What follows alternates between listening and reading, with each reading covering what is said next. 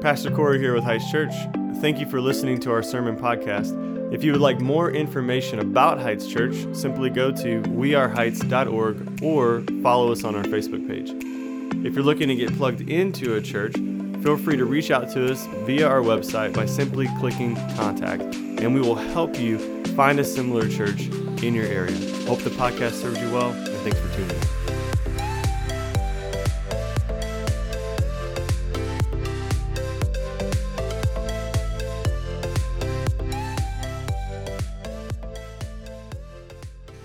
Well, good morning, church family. Excited to get to be here with you. Excited to get to be your teaching pastor. If you're new, my name's Corey. I'm one of the pastors on staff. I get to open up 1 Corinthians uh, for you. If you know me well, uh, this is the first time I've ever wore a shirt other than a built t-shirt or a button-down. I sports now, so it turns out it, it's sports teams are fun and sports are fun, and so uh, they got me into St. Louis City, and uh, it's been great. And so we're crushing it. Uh, in a lot of sports, if you've been in social media lately, uh, you'll see that uh, someone named Taylor Swift has recently started dating someone named Travis Kelly or whatever his name is, this St. Louis Chiefs apparently he was a nobody and started she, he became a swiftie and now he's like a big deal and so uh, have you guys seen this on social media yeah there's like t-shirts going around it's like my favorite football team is taylor swift's boyfriend's football team and so she's totally taken over the chiefs and travis Kelce and then his brother who obviously is i guess one of the best centers in the nfl this dude has two rings and so i've been following this not really following it but just seems to pop up in my algorithm for some reason. I guess because I'm following it. and uh, I'm a Swiftie. And um, in that, I, have just been like watching this. And so what's funny is these wives will come in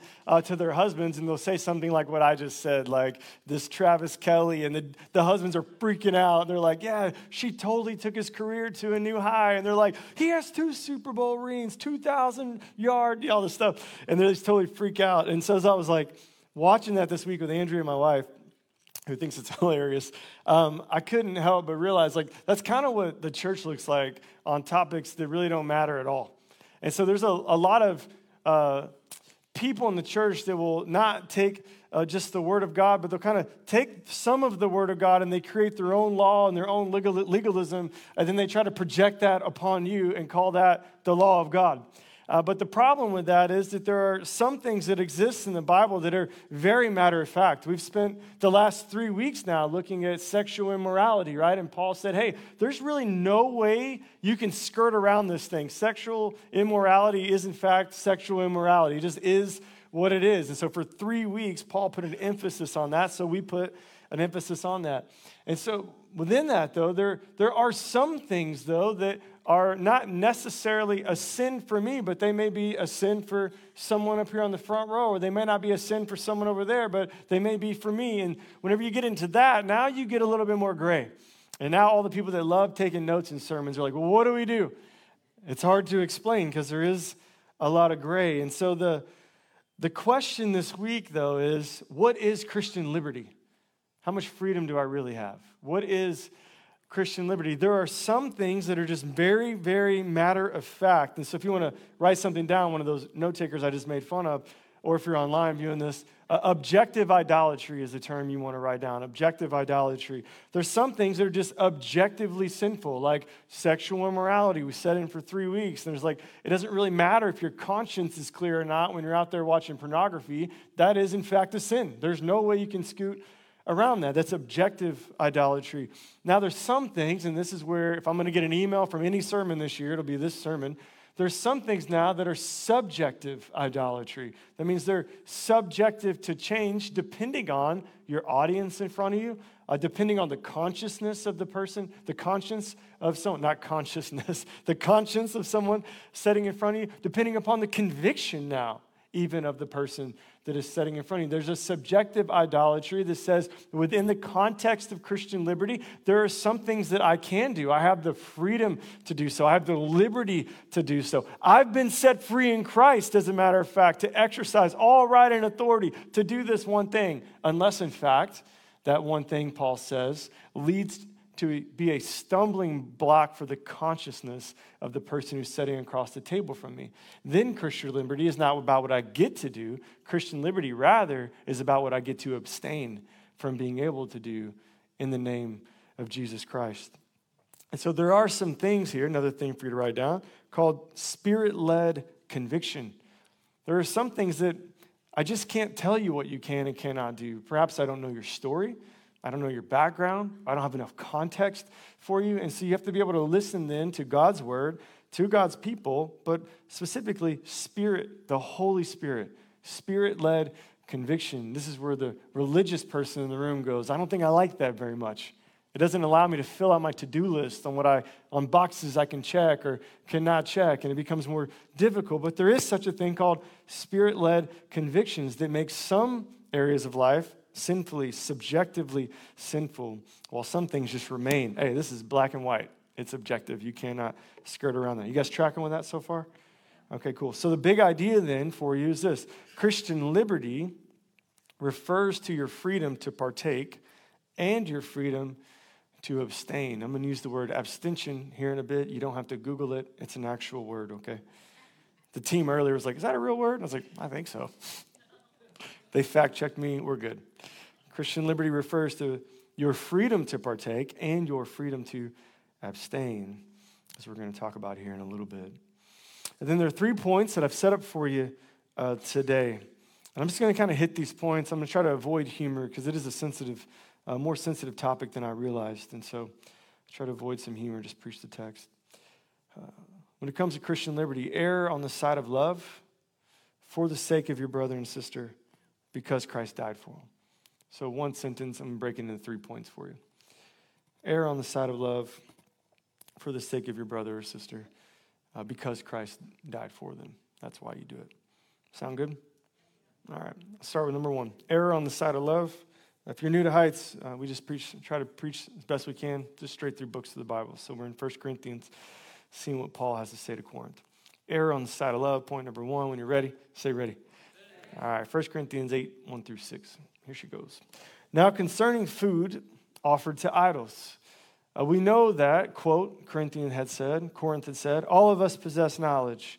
Well, Paul says to that, this knowledge puffs up, but what? But what builds up? Love.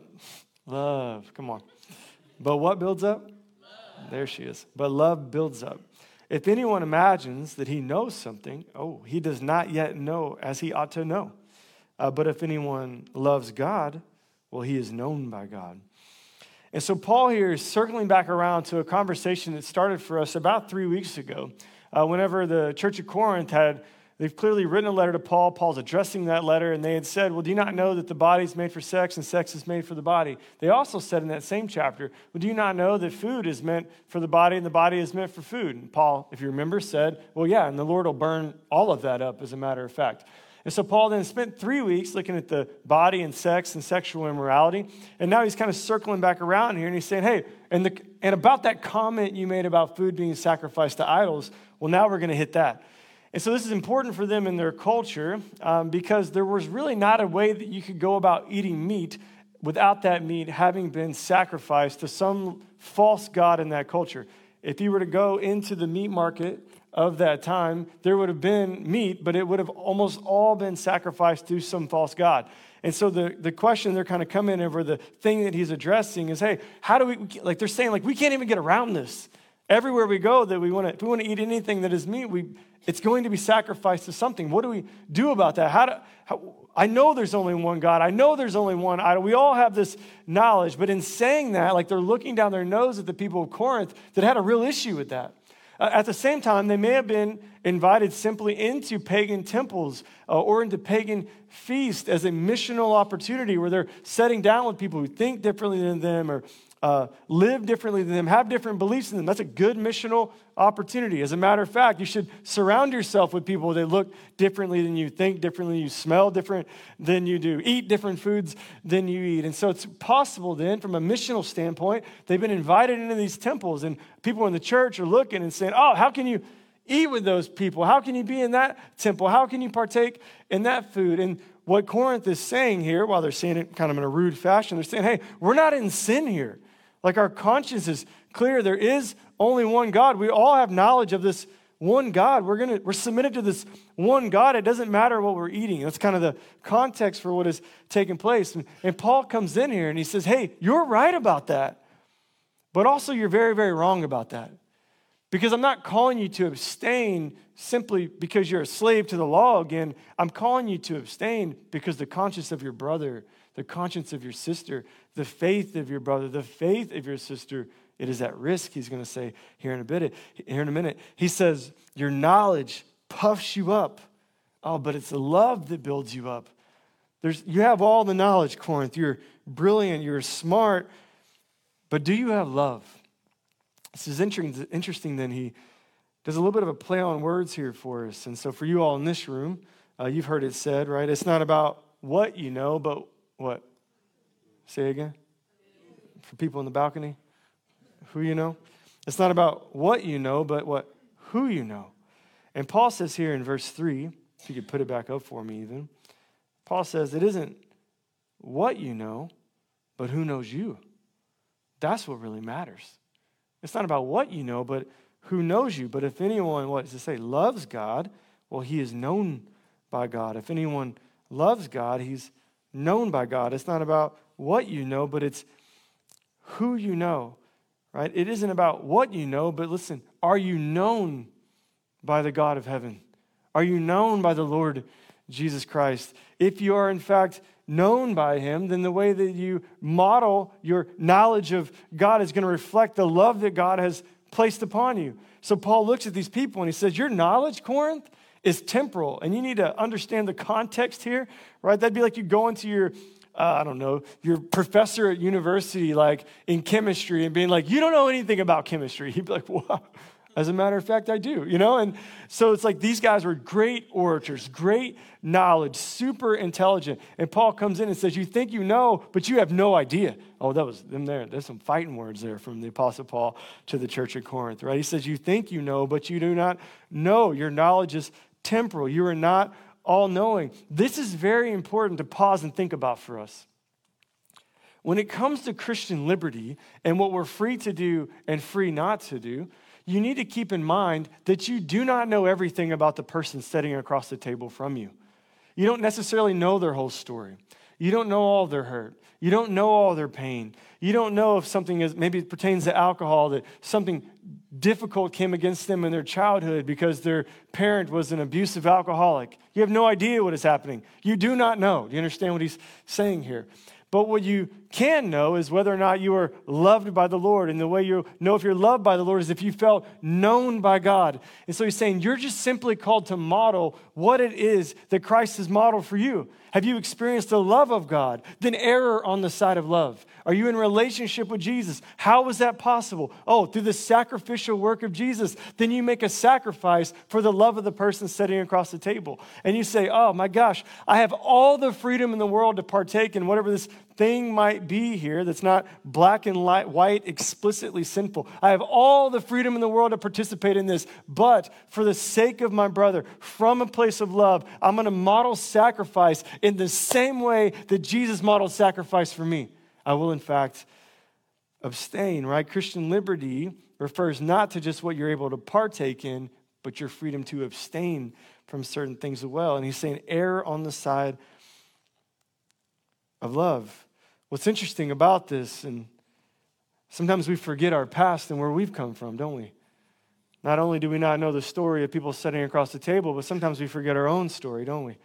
So let me remind you of a little book called Ephesians. We'll read from here in a little bit, but I was reading through Ephesians this week, and it says, You were born children of wrath. Put that on your resume.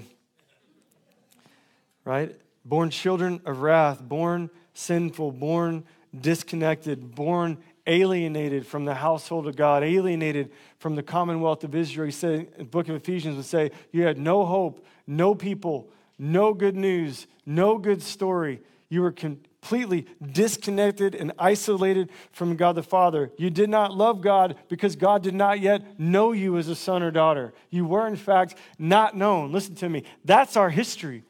Right? It's important to understand that we, you weren't just, well, I got to watch how I say that theologically. There was more than likely a moment where you came to faith Right? Some of you were born, shot out the womb. I believe, praise the Lord. For a lot of you, though, you had a moment where you came to faith. You were a child of wrath, alienated from God. You did not know Him. Did, he did not know you as a son or daughter. This is important when it comes to Christian liberty because we have this tendency then as a church, as the people of God, to come in and say, Well, I can do whatever I want to do. I've been set free from the gospel. Let me ask you, does that sound like humility or does that sound like pride and arrogance? Perhaps we should model abstaining from some things, just erring in the sight of love for the sake of our brother, right? Because once you understand, church family, what it means to be known by God, oh, to have the hope of the gospel, to be brought into the fellowship of the family of God, to experience salvation, to have new life, to know the love of God, you cannot help but to what? To now model that love for everyone else around you to model that same sacrifice for the people around you, to model the same humility that Jesus has modeled for you to all of those that are around you. So at the end of the day, the point here that Paul is making is that you should err in love, not initially because of the person sitting across the table, but initially because of who Jesus is. And then he's going to continue to push this out. Verse 4. Those of you that aren't sold. Verse 4. There you go. He says, Therefore, as to the eating of food offered to idols, we know that an idol has no real existence. That's a quote from Corinth, right? They're saying, hey, we know idols don't mean anything. He's like, I hear you. And that, quote, there is no God but one, quoting the Shema or Deuteronomy 4, verse 5. For although there may be so called gods in heaven, on, on earth, as indeed there are in fact many gods and many lords, he says, yet for us there is one God, come on now, the Father, from whom are all things and for whom we exist, and one Lord, Jesus Christ, through whom are all things and through whom we exist. And so he's reeling them in here. Right? He's saying, You think you know, you have no idea. It's not even initially about them.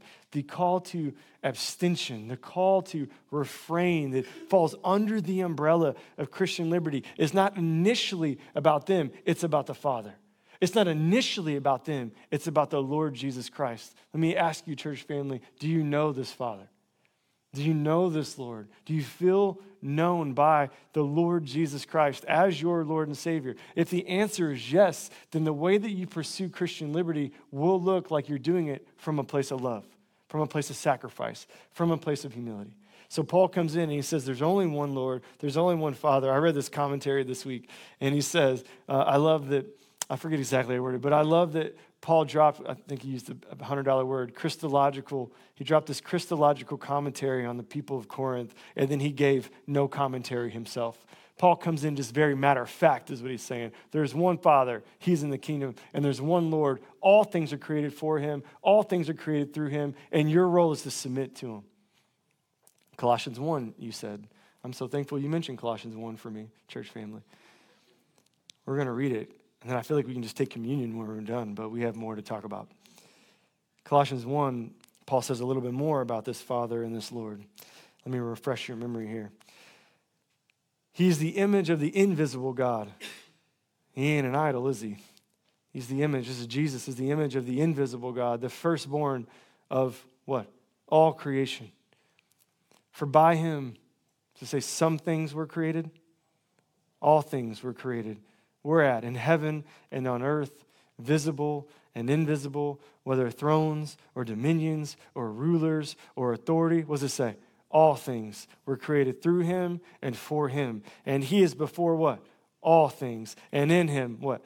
all things hold together. And he is the head of the body, the church. He's the beginning, the firstborn from the dead, that in everything he may be preeminent. For in him all the fullness of God is pleased to dwell, and through him to reconcile to himself what? All things, whether on earth or in heaven, making peace by the blood of the cross. And then he says the conviction here, and you, talking to the church, who were once alienated and hostile in mind, doing evil deeds, he is now reconciled. That has brought you back into relationship with him, reconciled in his body of flesh by his death. Why? In order to present you holy and blameless and above reproach before him, if indeed you continue in the faith, stable and steadfast, not shifting from the hope of the gospel that you heard, which has been proclaimed in all creation under heaven, and of which I, Paul, became a minister. Like, this is the God that we're called to make these decisions for. He is one Father, He's one Lord, and literally every millisecond of everything that's ever been in existence was created and exists for his glory and for his honor and for his lordship as he is the creator God. And so Paul now saying, with that in mind, that's how you pursue Christian liberty. It's not first and foremost about the individual sitting across the table from you over a cup of coffee or over some dinner or in your missional community. Say, no, you approach Christian liberty not with what I'm free to do, but what the gospel has freed me to abstain from because of who Christ is. Oh, and in your abstention, family, you actually get to model more deeply what it looks like to be your suffering servant, Jesus Christ. Did he not abstain from a few things for our salvation? Right? And as you engage the gospel and as you understand like who Christ is and what Christ has forewent for you, think about it with me for a second. Like imagine being in a perfect kingdom where everything is perfectly yours and you let go of that to go hang out with the very people that are going to murder you. Like Jesus forewent his whole kingdom, abstained from that for a season to come down to earth, to live incarnate, completely upholding and fulfilling the law, as a matter of fact, so that we don't have to die under the weight of the law. He literally goes to the cross, then dies on the cross, resurrects to new life, firstborn son over all creation, sends us the Holy Spirit, births the church. It is his work that brings us salvation, not our own. And he does it through abstention. He abstains from so much for our sake. Is it so asinine that we might set across the table from a brother and sister and say, I don't necessarily agree with you on what I'm allowed and not allowed to do in this moment, but for the sake of the gospel, as a brother or as a sister, I will joyfully abstain, for it only allows me to further identify with my suffering servant. Thank you, Father, for the opportunity to sanctify me so that I might look more like your son today. Does that make sense to you? And check this out. What's beautiful about this is He is Lord and Father. The book of James says that all good gifts come from the Father from above. In your abstention of this one thing, whatever this one thing might be, and some of you have one thing in your mind, you're like, I don't know if I could give that up. If He's truly the Father of lights and all good gifts come from the Father above, in abstaining from one thing, has He not blessed you with a thousand other things you could do today? For his lordship and for his glory? Can I give you a million other things you could partake in just this day so you might experience joy today? We can probably abstain from this one thing, yes? Christian liberty is not always about what you get to do, but about what you get to abstain from doing. And when you model abstention, you get to model letting go. When you model abstention, you get to model sacrifice. When you model abstaining for something for the good of the person sitting across the table from you, in your abstention, you get to reveal a greater hope and a greater glory and a greater joy. And it comes through abstaining. In your abstention, you get to further identify with the sacrifices that Jesus made for you. It's in your abstention, church family, that the gospel might actually become real for you. It might be the only area of life you're actually sacrificing in. So, why do we do this? Err on the side of love. Why? Second point, for the sake of your brother or sister, he says. For the sake of your brother or sister. 1 Corinthians 8, 7 through 11. We'll camp out here for a minute. He says, however, now, not all possess this knowledge. He's saying, not all have a good understanding of what it means to be set free in the gospel. So we'll maybe talk about the gospel in a minute again, yeah? Uh, but some, listen, through former association with idols, eat food as really offered to an idol, and their conscience, being weak, is defiled. Food will not commend us to God. We are no worse off if we do not eat, we are no better off if we do. But take care that this right of yours does not somehow become a stumbling block to the weak. This is maybe one of the most misused scriptures in the Bible. For if anyone sees you have knowledge, eating in an idol's temple, will he not be encouraged? If his conscience is weak, to eat food offered to idols. And so, by your knowledge, this weak person is destroyed, the brother for whom Christ died. We'll come back to 11 here in a minute. And so, Paul says, not everyone understands the freedom of the gospel. Not everyone understands, like the song we sang earlier, where we plead with God to kind of remove our religiosity uh, from us. Not everyone in the church body understands the freedom that Christ has, in fact, set us free, this reality, this truth. And so, in that, then, there is a call here not to arrogance and pride to look down our nose at people because we know better, but rather there's a call here to submit ourselves as Christ Jesus submitted himself for us. And so, whenever you think about this, when I think about this text, right, there's some people, because of their story, because of the things that they've been associated with in their past. For Corinth, it was perhaps idol worship and food and idol temples. For you, it could be a plethora of other things, where maybe you've had some form of hurt come against you within your story. Maybe it was alcohol is an easy one for us to talk about as a church.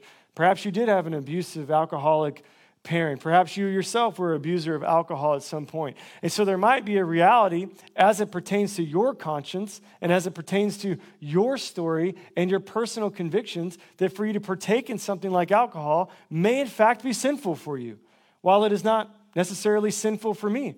At the same time, and in the same token, it might actually be sinful for me to partake in something like alcohol in your presence because of your conscience, because of your conviction, and because you're my audience in that moment. Does that make sense for you? You're like, I feel like you're saying the same thing backwards. It's because I am. It's, it's gray, it's not black and white. All you little legalistic note takers are like, I hate this sermon. I get it, I understand. Like, just tell me what to do. I'm telling you, there's some gray area, right? If, it's subjective idolatry, there's gray area. If there's objective idolatry, that means it is very matter of fact, black and white. You got to run from that thing. Paul said, flee from those things as a matter of fact, right? But per, perhaps then, based off someone's story, you have to be mindful of it. Maybe it is just someone that is a newer Christian, and then they're, they're not as acquainted with the gospel. They don't have as much knowledge. They don't have good gospel fluency, as we call it, within Heights community. And so they might think something is sinful when it is, matter of fact, not sinful. Even in that, as a more mature Christian, does it make more sense or is it more Christ like to look at someone with perhaps a little bit more a little bit less intelligence than you and go, hey, for the sake of relationship, brother or sister, I will simply abstain from this until we have further dialogue. Makes sense?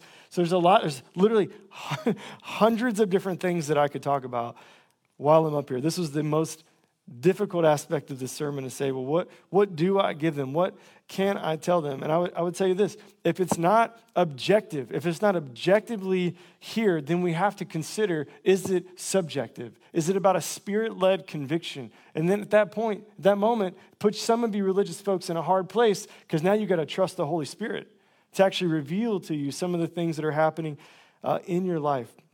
So there are some things that are matter of conscience and conviction, and we call that subjective authority. I wrote down a few of the idolatry. I wrote down a few uh, just last night. Yoga for the Christian, for example. I've had arguments with people about yoga for a Christian.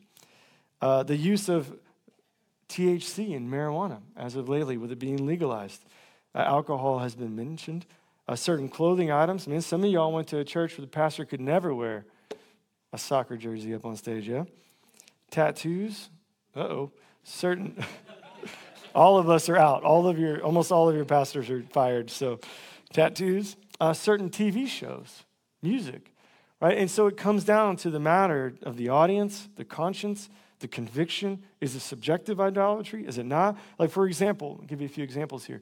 Uh, whenever i was in the car we were on our way up north traveling with my, my wife and kids. I wanted to watch a show that was on Starz, and i felt like it was a little inappropriate. And i was like man i don't know that i want to watch this talking to my wife. I said hey babe i don't know that i want to watch this. It's, i feel like it's a little inappropriate. She simply asked who does the show bring glory to? Does it bring glory to you or does it bring glory to god? I was like dang it. And so she's a sniper. These simple questions that she asks all the time I was like, oh, it brings glory to, I think, to me. She's like, well, then just don't watch it.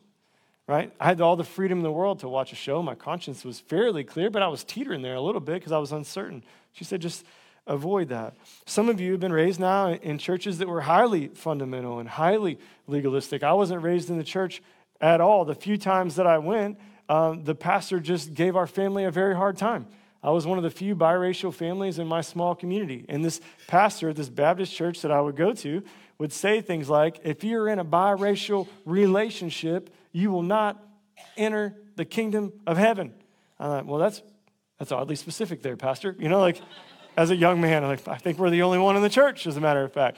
You know, he would say things like, me and uh, two of my best friends, one of them had uh, earrings. One of them had their hair dyed, and I had holes in my jeans. And we were sitting in the third row one Sunday, and he says, "Hey, if you got if you have earrings in your ear as a man, or your hair dyed as a man, or holes in your jeans, you will not enter the kingdom of heaven." I was like, "I think I think he's talking to us." as a matter of fact, I think he's talking to us. I mean, it's a miracle that I'm in the church. It's a miracle that some of you are in the church, right? That's not uh, that's not even that's not objective idolatry, right? That's that's a matter of preference, and Paul has talked about that. It's a matter of opinion. We've already talked about that in the book of uh, Corinthians. It might depend upon the audience in some ways, but the point I'm making is this: if it's not objectively clear, black and white, then you have to ask the question: Is it a matter of conscience? Is it a matter of conviction, or is it a matter of the audience? Hopefully, I've said this enough times uh, for you to be able to write it down.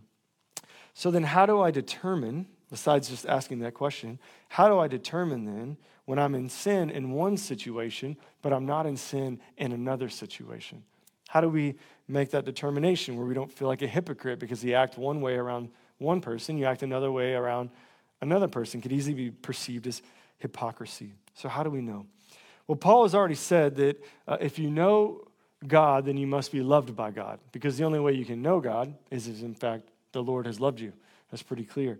So, in that, then, there's an initial call to be known, uh, to know the Lord, to, be, to love the Lord, to be known by God. There's a call there to be known. And so, I would ask you, first and foremost, like, do you know the Lord Jesus Christ as your Lord and Savior? Genuinely speaking, like, do you understand the gospel? Because the gospel is um, there are some things you matter of factly should not do because they don't bring honor and glory to the Lord. And at the same time, you cannot save yourself. That's where Christian liberty comes in. That's where Christian freedom begins to come in. Whenever you profess faith in Jesus, you're looking at Jesus and you're saying, Hey, I can't do this thing on my own. God, you've kept the law faithfully in my place as my substitute. Thank you for doing that. You've now went to the cross and paid the price for my sin in your sacrifice. Thank you for doing that. You've resurrected to new life. You've sent me the Holy Spirit. And now, even in the midst of my depravity, even whenever I fall short of the expectations of the law, you still see me as blameless. You still see me as good. You still see me as a son or daughter, church family. That's love. Right? Whenever I can act like a child of wrath and the father looks at me and says, No, you're still a son. You're my son. I stood in your place. He reminds the Father that He keeps the covenant for us, for me. It doesn't give me license now to do whatever the heck I want to do. That's called being licentious. Oh man, but it does set me free to say, You saved me on my worst days and on my best days, and you still see me as a son. Well, now all of a sudden I want to keep your commands. I want to walk after you. There's a freedom that has been given to me. I pray that the gospel would set some of you free today, that you can turn from legalism and religion and stop trying to save yourself through your good works or through relationships, or as we mentioned, substances, through substance abuse. None of those things will save you. Only Jesus will save you. Like run for them, flee from them. That's the gospel. Believing, professing faith in that. That's how you become known and loved by the Father. That's the first thing. The second thing, then, he says, is you got to be known and you need to know the people that are around you. You need to both know and secondly be known, right? You need to know those. You also need to know the Word of God because some of the people around you are maybe not the best person you need to be around. We talked about that a few weeks ago. You need to know the Word of God, but you need to know the people of God that are around you, and you need to allow yourself the freedom to be known. This is one of the reasons why we do missional community right? Some of you still treat missional community like a small group, like you just kind of show up to it, you eat your food, you do your curriculum, and then you go home. That's not the intentionality there. That's not the strategy behind that. The goal there is you would come in and learn how to be hospitable family with one another. The part of hospitable family is actually opening up yourself and opening up your soul and laying yourself bare, right? You're still thinking about missional community like a small group that's meant to benefit you solely in some way. That's a consumeristic mentality. That's not what we're aiming for. We're aiming for genuine pursuit, genuine family, genuine hospitality that drives the gospel out into our community and on leaves us on mission. If you come into your missional community gathering and you treat it like it's something that's just for you, you're not going to open up. Or you're going to open up to such a degree that it's literally just all about you that evening, right? And so at the same token, it matters what you say whenever you come in. It matters how much of yourself you give over to other people. It matters that you are, in fact, known in there. Because the worst thing you can do is walk around with don't cause your brother to stumble on your t shirt or on your coffee mug, and you're not sharing all the things that will actually lead you to stumble. That's prideful arrogance. That's idolatry, right? To come in with unvoiced expectations to a group of people that are trying to love you well, and then to not confess how it is you're actually doing is self exaltation and idolatry. It's to put yourself on the throne where Jesus should rightfully be sitting on the throne. And so, your MC, your missional community that's gathered together on a Tuesday or Wednesday, as well as scattered throughout the week, it should look different based off the seasons by which people are in there. Like we've had seasons in our missional community where we've abstained from alcohol completely in the gathering as well as outside of the gathering. You come in, cat's out the bag. You come to the chapel MC, there's probably going to be a bottle of wine on the island, depending on who's in our MC. And there's nothing wrong with drinking wine or drinking, as I mentioned, the first service bourbon. It's, it says strong drink in the Bible. It says strong drink. Okay? Nothing wrong with that as long as you're doing it within a normal state. You're not pursuing drunkenness, right? There's a difference there. And so you come in our MC. Sometimes you'll have seasons in our MC where you'll come in and we'll have no desserts uh, because we have people in our MC that don't take, don't take care of their bodies. And, and they've actually growing more and more ill because of the things that they put into their body. And so we abstain from those things for the sake of our brother and sister. They might not have confessed that they're stumbling, but we perceive in them that there is a stumbling block there. And so there are things that we can abstain from. There's lots of things that the Holy Spirit will lead you to abstain from simply for the sake of your brother and sister. The goal of Christian liberty is not to look at someone and say, hey, I can do whatever I want to do. The goal of Christian liberty is say, hey, how might I better model Jesus in my abstention from the things that I am most certainly allowed to do. You still tracking with that? All right. Last one then is this because Christ died for them. So err on the side of love for the sake of your brother and sister. Why? Because Christ died for them. I don't feel like I should have to elaborate more on that, but I will. We got five minutes here. Verse 11. And so by your knowledge, this weak person is destroyed, he says. The brother for whom Christ died. Listen to me. Thus, sinning against your brother and wounding their conscience when it is weak, you sin against Christ. He's putting Christ at the front of this thing, Jesus at the front of this thing. Therefore, he says, therefore, meaning because I'm sinning against Jesus initially, not my brother or sister. Therefore, if food makes my brother stumble, listen, I'll never eat meat, lest I make my brother stumble, right? Some of y'all would not know how to function if this was your case, would it? You take that whole out of the book of Acts three different times. The apostle Peter is told, "Rise, kill, and eat." You like wear that on your T-shirt, don't you? Those of you from Saint Jacob, and so uh, Paul says, at the end of the day, it's just meat, right? Hey, at the end of the day, it's just meat. At the end of the day, it is just a glass of wine. It is just a glass of bourbon. At the end of the day, it is just yoga. At the end of the day, it is just a tattoo. It's, the point that he's making here is don't don't exalt the gifts of God over the giver of the gift. Don't exalt the gifts of God over the giver of that gift. God did not give you beautiful gifts while we're here to create distance from Him, to create distance between the people of God, but rather so that you would delight in those gifts that a good father has given to his sons and daughters. This is the point that he's making. It's just meat, it's just this, it's just that. And the only reason then that we have freedom to begin with is because Christ died for us.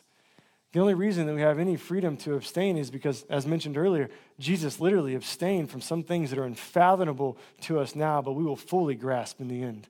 Like when we finally enter into the kingdom of heaven and we see 10,000 times 10,000 angelic hosts or seraphim angels lit ablaze, screaming out, Holy, holy, holy is the Lord God Almighty. And there's a complete and total absence of sin and there's perfect peace and balance and shalom. We're going to look in that moment and go, This is what he let go of for me? That's unbelievable. Like he let go of eternity so he could come and be a man. He let go of eternity so the very people he comes to save would sacrifice him and put him on a cross. And even in going to the cross, he has to abstain. What does he do? He abstains from his father. Dude, relationship broken for the first time between him and his father. Imagine being in a relationship for millennia perfect relationship forevermore, and you willingly cut ties with that momentarily so you can redeem the very people that put you on the cross. Oh, then he resurrects to new life, and he doesn't keep his power to himself, does he? No, no, no, no. He says, You are my bride and you're the church. And then he sends us the Holy Spirit, empowers us with the Holy Spirit, gives us all new life by the power of the Holy Spirit. Why? So that we can look down our nose in arrogance at the rest of the world because they do things we disagree with? Well, no, so we can get to know them. We can hear, hear their stories and be acquainted to them and live on mission and, and to the glory of God. Look at some situations and go, hey, we don't agree on this. Oh man, but in 17 million years from now, it ain't even to matter. Let me tell you about the love of Jesus and his sacrifice. And then in your abstention, man, you get to model what Jesus modeled for you. In your abstention, you get to model the love that Christ modeled for you to someone else. In your abstention, you get to model the joy that led Jesus to go to the cross as you're abstaining for your brother or sister across the table. The gospel has to be the root of all this, lest it becomes legalism. You have to do all this with the Father in mind and the Son in mind and all of their work. And in so doing, the things that are objective idolatry here in the text, you go, oh man, I'm going to run from that uh, because the Lord has gifted me with some good gifts. And when it comes to subjective authority you, or idolatry, you can go, I don't know that I necessarily agree, brother or sister, but from a place of love, I'm going to err on that. You might be right, and I might be wrong, but from a place of humility, I'm going to abstain for the glory of Jesus. Amen. Amen. Why don't y'all stand with me for communion? invite the team up. Cool. As we enter into uh, communion, let me remind you uh, communion is not a religious event uh, for us. Uh, communion is what we call a redemptive event. It's a reminder of what Jesus has done uh, for us and to us and through his life, death, burial, and resurrection. And so when you come forward here in a moment, uh, you'll see the bread, which represents Christ's body that was broken for you in your place as, as, your substitute, reminds you of all the things that he abstained from for you uh, so that you could turn in abstention for your brother or sister across the table from you. Uh, at the same time, you'll see the cup, which represents Christ's blood that was spilled in your place as your substitute. And as you come up into communion and you partake in the bread and in the cup, man, you take in the gospel. It begins to form and and reform you and change your agenda and your worldview and your preferences and begins to kill your pride and your arrogance. And uh, I would also then encourage you, as we've done the last few weeks, that perhaps today is a day where you need to uh, abstain from the Lord's Supper. Uh, perhaps today, as a Christian, you have unconfessed sin or you're not believing the gospel in some area. Let me encourage you just to remain where you're at today. It's okay. This is not a food that has been sacrificed to an idol, but it's also okay to abstain from communion when you find yourself in habitual sin. Uh, because as you partake in communion, you continue to harden your heart to the gospel. And Paul has been clear with us this last couple weeks. This is not something we want to do. Uh, in the same token, maybe today, uh, the Lord has set you free from some weight of legalism that's been shoved down your throat throughout your whole life. Or you maybe perhaps have been told something has been sinful and you feel like it's putting a wedge between you and the Lord or you and someone else. And the Holy Spirit today said, hey, that's actually not sinful at all. Well, in that case, I would come and feast. I would eat and I would dine, and I would do so with redemption uh, in mind. That Jesus is the one that paves the way for us to come uh, into the kingdom of God. Uh, so, for those of you who are in Christ, uh, this is a meal that's for you. Come forward whenever you're ready.